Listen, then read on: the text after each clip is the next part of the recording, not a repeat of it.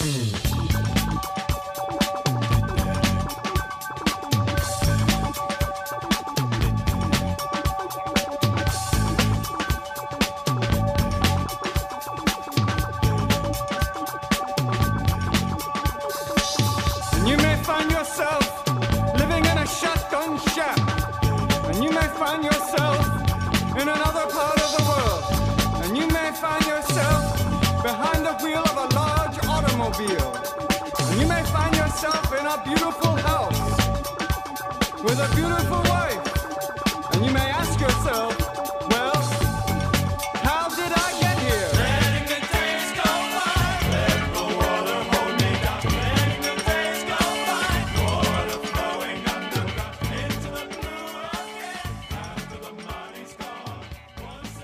Hey, how's it going, everybody? This is Chris. Welcome to episode three of Major X Laps, the show uh, nobody asked for, but you're getting it anyway. Um, we're going to be discussing the third issue of Major X, and uh, we have a little bit of news surrounding it here. Um, I was doing a little bit of research because I figured I'd need to fatten this episode up a little bit because, well, there ain't a whole heck of a lot to talk about. So, uh, I looked at Bleeding Cool, which is something I promised myself I'd never do, but uh, found myself there anyway.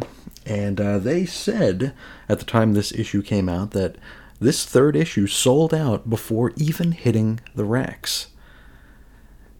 I don't know about you guys, but uh, am I the only one tired of hearing that kind of stuff? Where you know we're selling books out before they even show up? Could we like stop it with that crap? Um, like, how do we define selling out?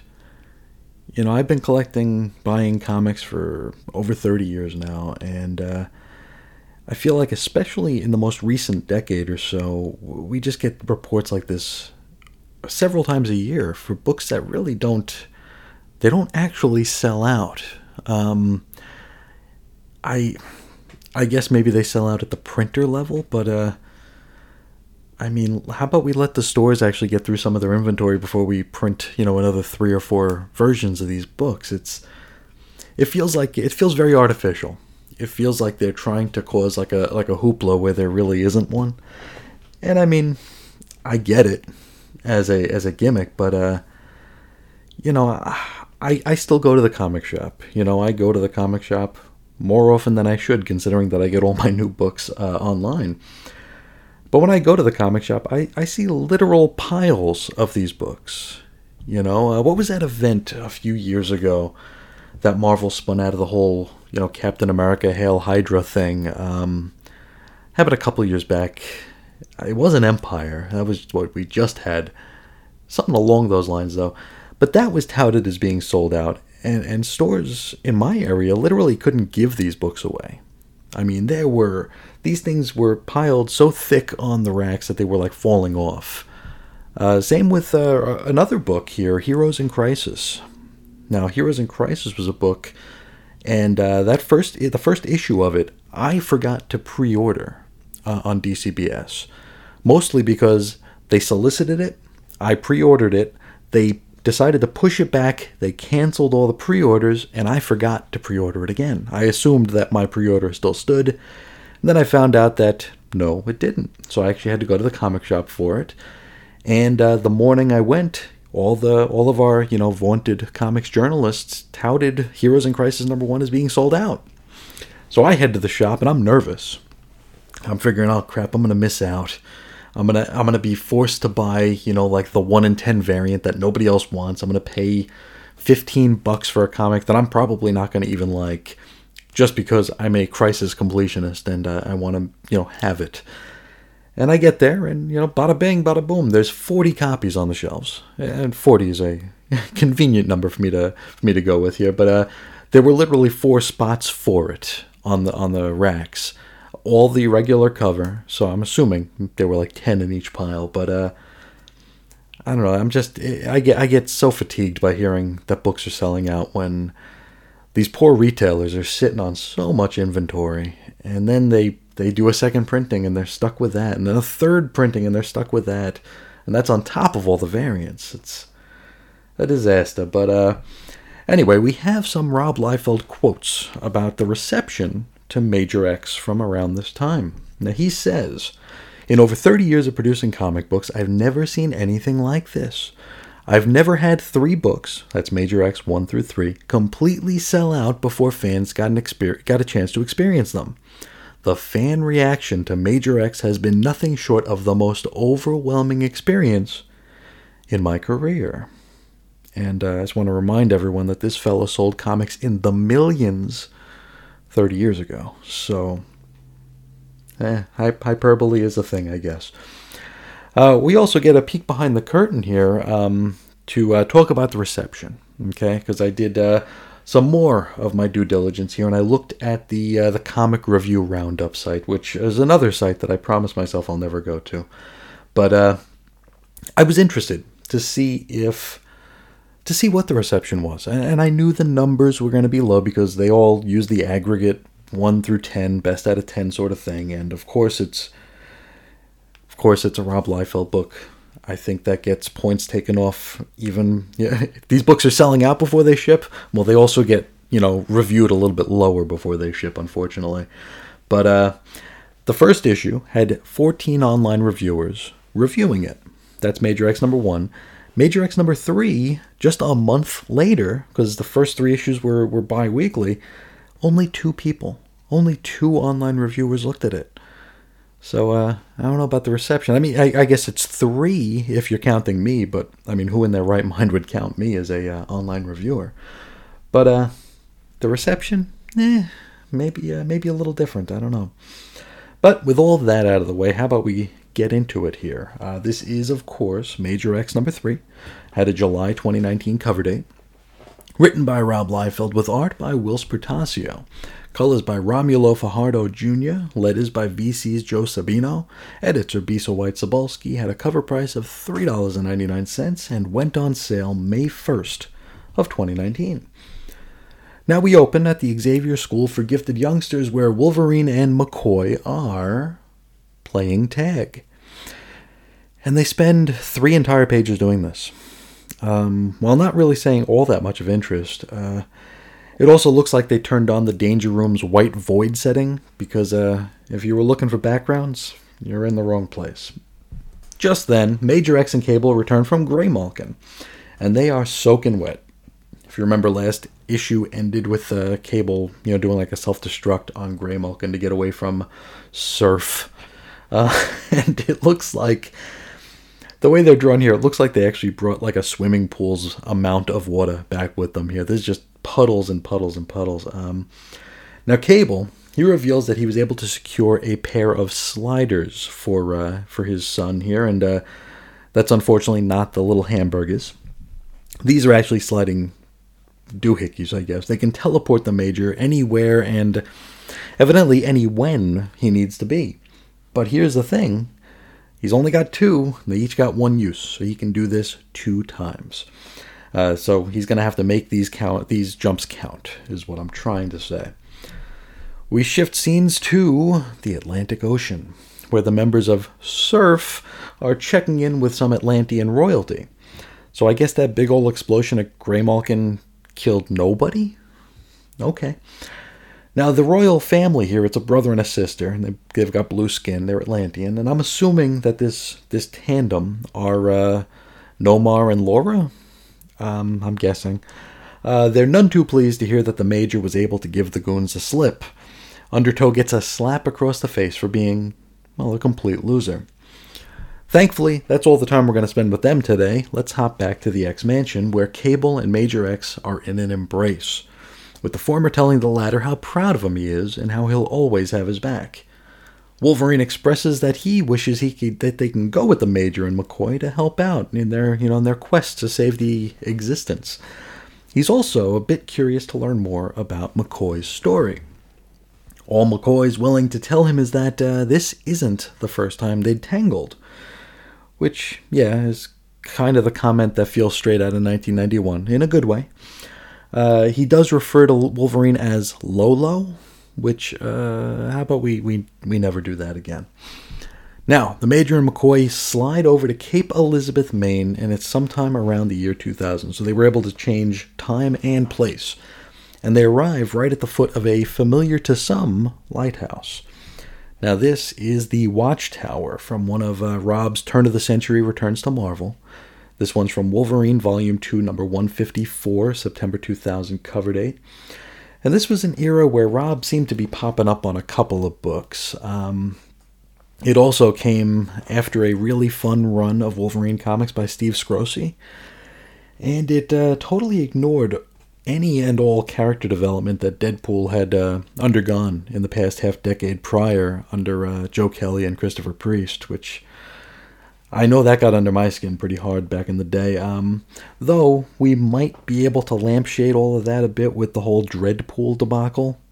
Or not, I suppose we'll find out. Uh, he also popped back up on cable. Uh, this is Liefeld again, around the time of uh, that one story that I won't shut up about, The Twelve.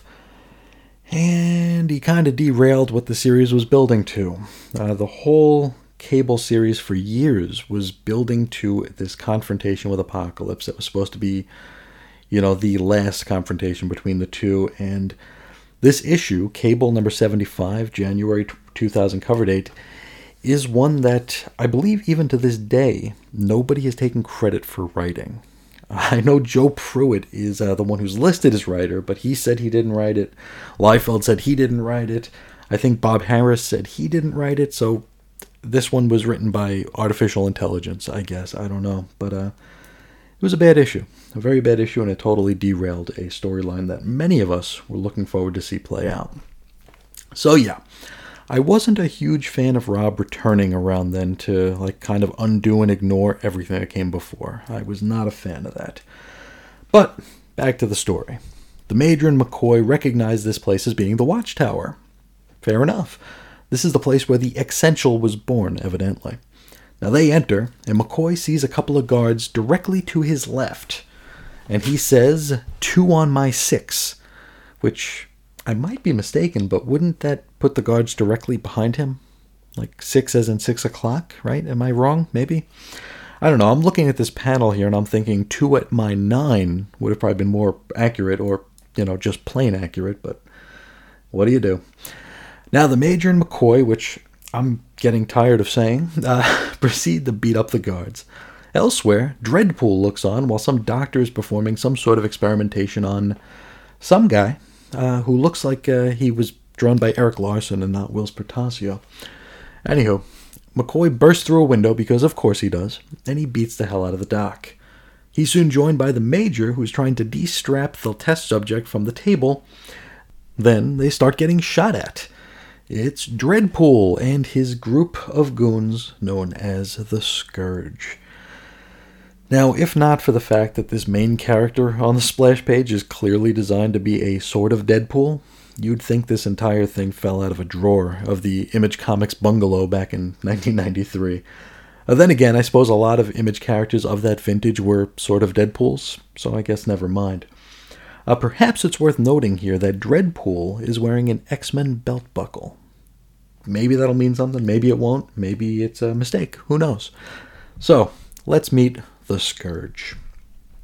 We got Megamax.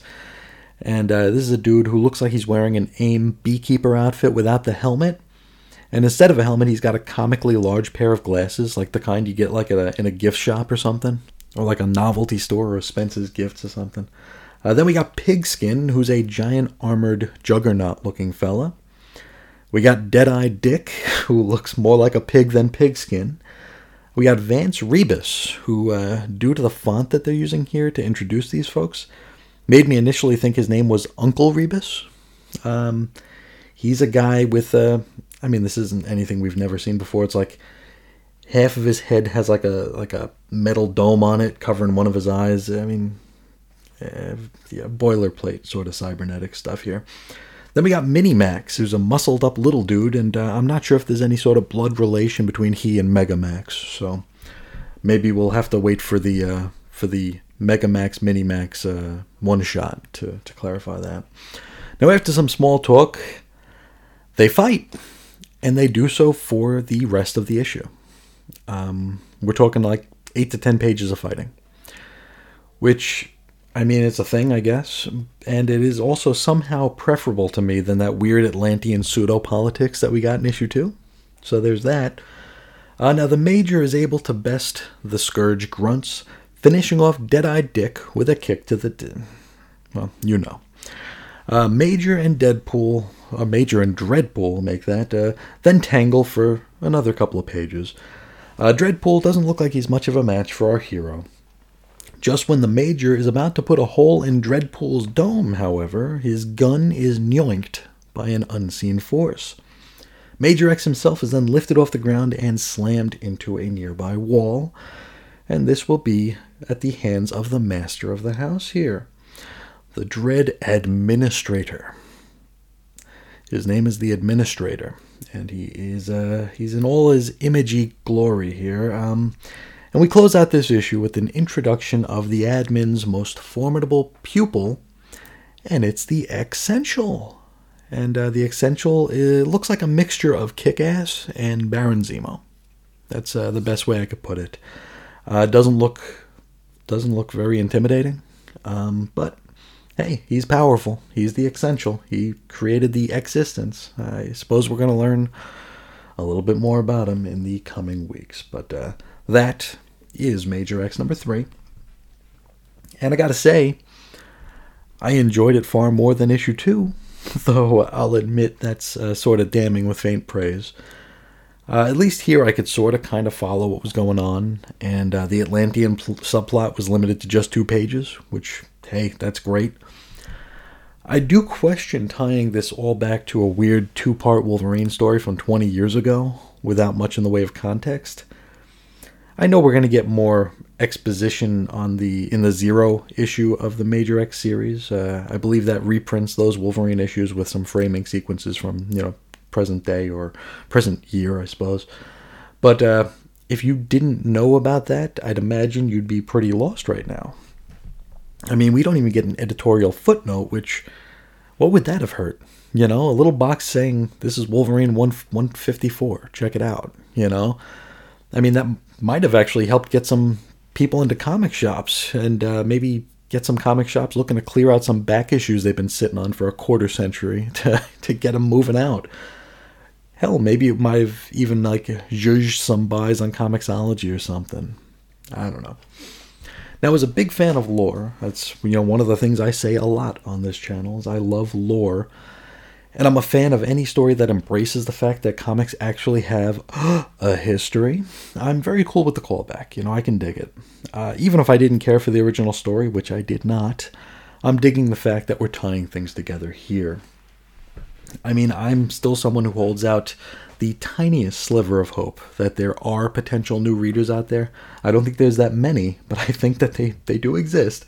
Uh, just chomping at the bit to get into comics, right? They they accidentally fall into a comic shop and five dollars falls out of their wallet and they walk out with, with a pamphlet.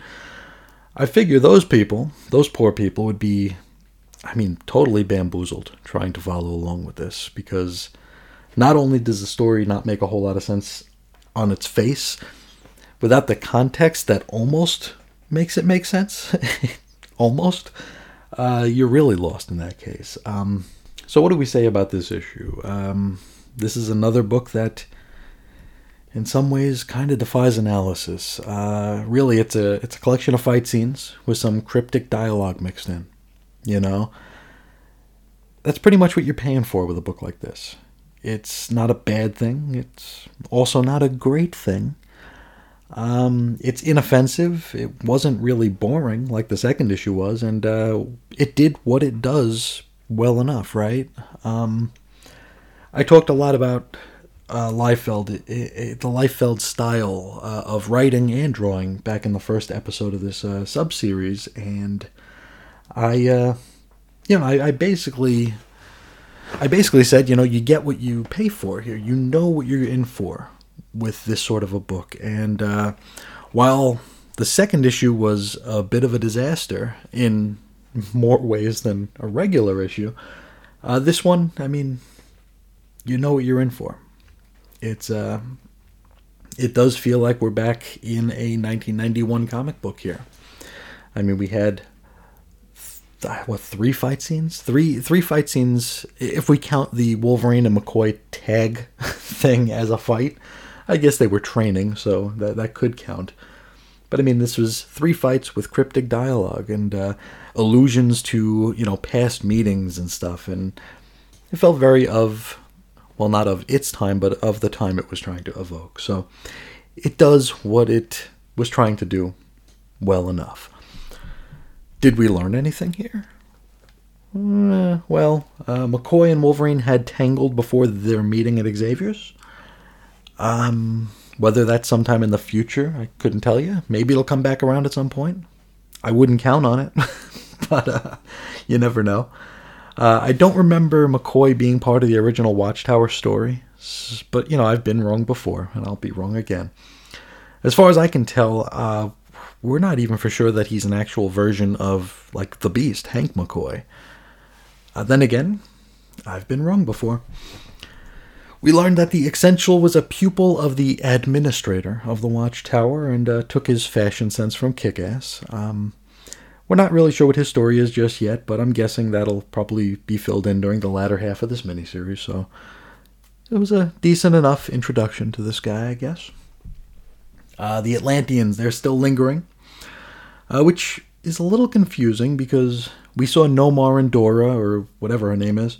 Does that mean that Nomar and Dora also made it out of the existence? Or are these just the 616 versions of them? And does it even matter? You know, uh, it, it, probably will. I, maybe it will. I don't know. I'll, I'll, do my best to, to yawn my way through it because Atlanteans are boring. Let's talk about the art. Uh, Rob brought in another image founder for this one in Whilce Portacio, and uh, you know, this might be some of uh, the best Portacio work I've seen in quite a while. Usually, when I see Portacio's name attached to a book, all I picture are very, very scratchy faces. And uh, the faces here didn't have the usual scratchiness, so uh, that's good with me. I actually really dug it. I'm not sure if Wills comes back at all during this run. I, I know that uh, Brent Peeples comes back for the next issue, and I believe Liefeld himself is penciling the final issue, issue 6. Maybe we'll see Whilce on issue five, or maybe not. I mean, I mean the book, the stack of books is right here next to me. I could just look, but I think I'd rather be surprised. Um, I mean, there's not a whole lot to say. Uh, overall, I, I suppose this issue really didn't rock my socks or anything, but on the other hand, it also didn't bore me to tears and really annoy me like issue two. So, uh, at the end of the day, I suppose we'll chalk this one up as a win. Net positive, but uh, not gonna not gonna rock your socks. Uh, but uh, that is all I've got to say about Major X number three. I'd love to hear your guys' thoughts and comments and all that good stuff. Uh, if you would like to reach out and share some of those, or reach out and just say hello, you could do so very easily. I'm a very easy person to find, but uh, ain't nobody looking. Uh, you can find me on Twitter at Ace Comics, and you could reach out via email at weirdcomicshistory at gmail.com. You can find show notes and blog posts and all sorts of stuff at chrisisoninfiniteearths.com. Uh, the main show, X-Lapsed, has its own sub-show. That's xlapsed.chrisisoninfiniteearths.com. You could also join us on the Facebook group, 90s X-Men. And uh, the audio archives are at chrisandreggie.podbean.com, where you can hear, you know, a whole lot of stuff, a whole lot of stuff that uh, you might just enjoy. But I think that's where we'll leave it for today. I want to thank you all so much for listening. I really, really appreciate it. And until next time, I will, uh, as always, talk to you again real soon. See ya.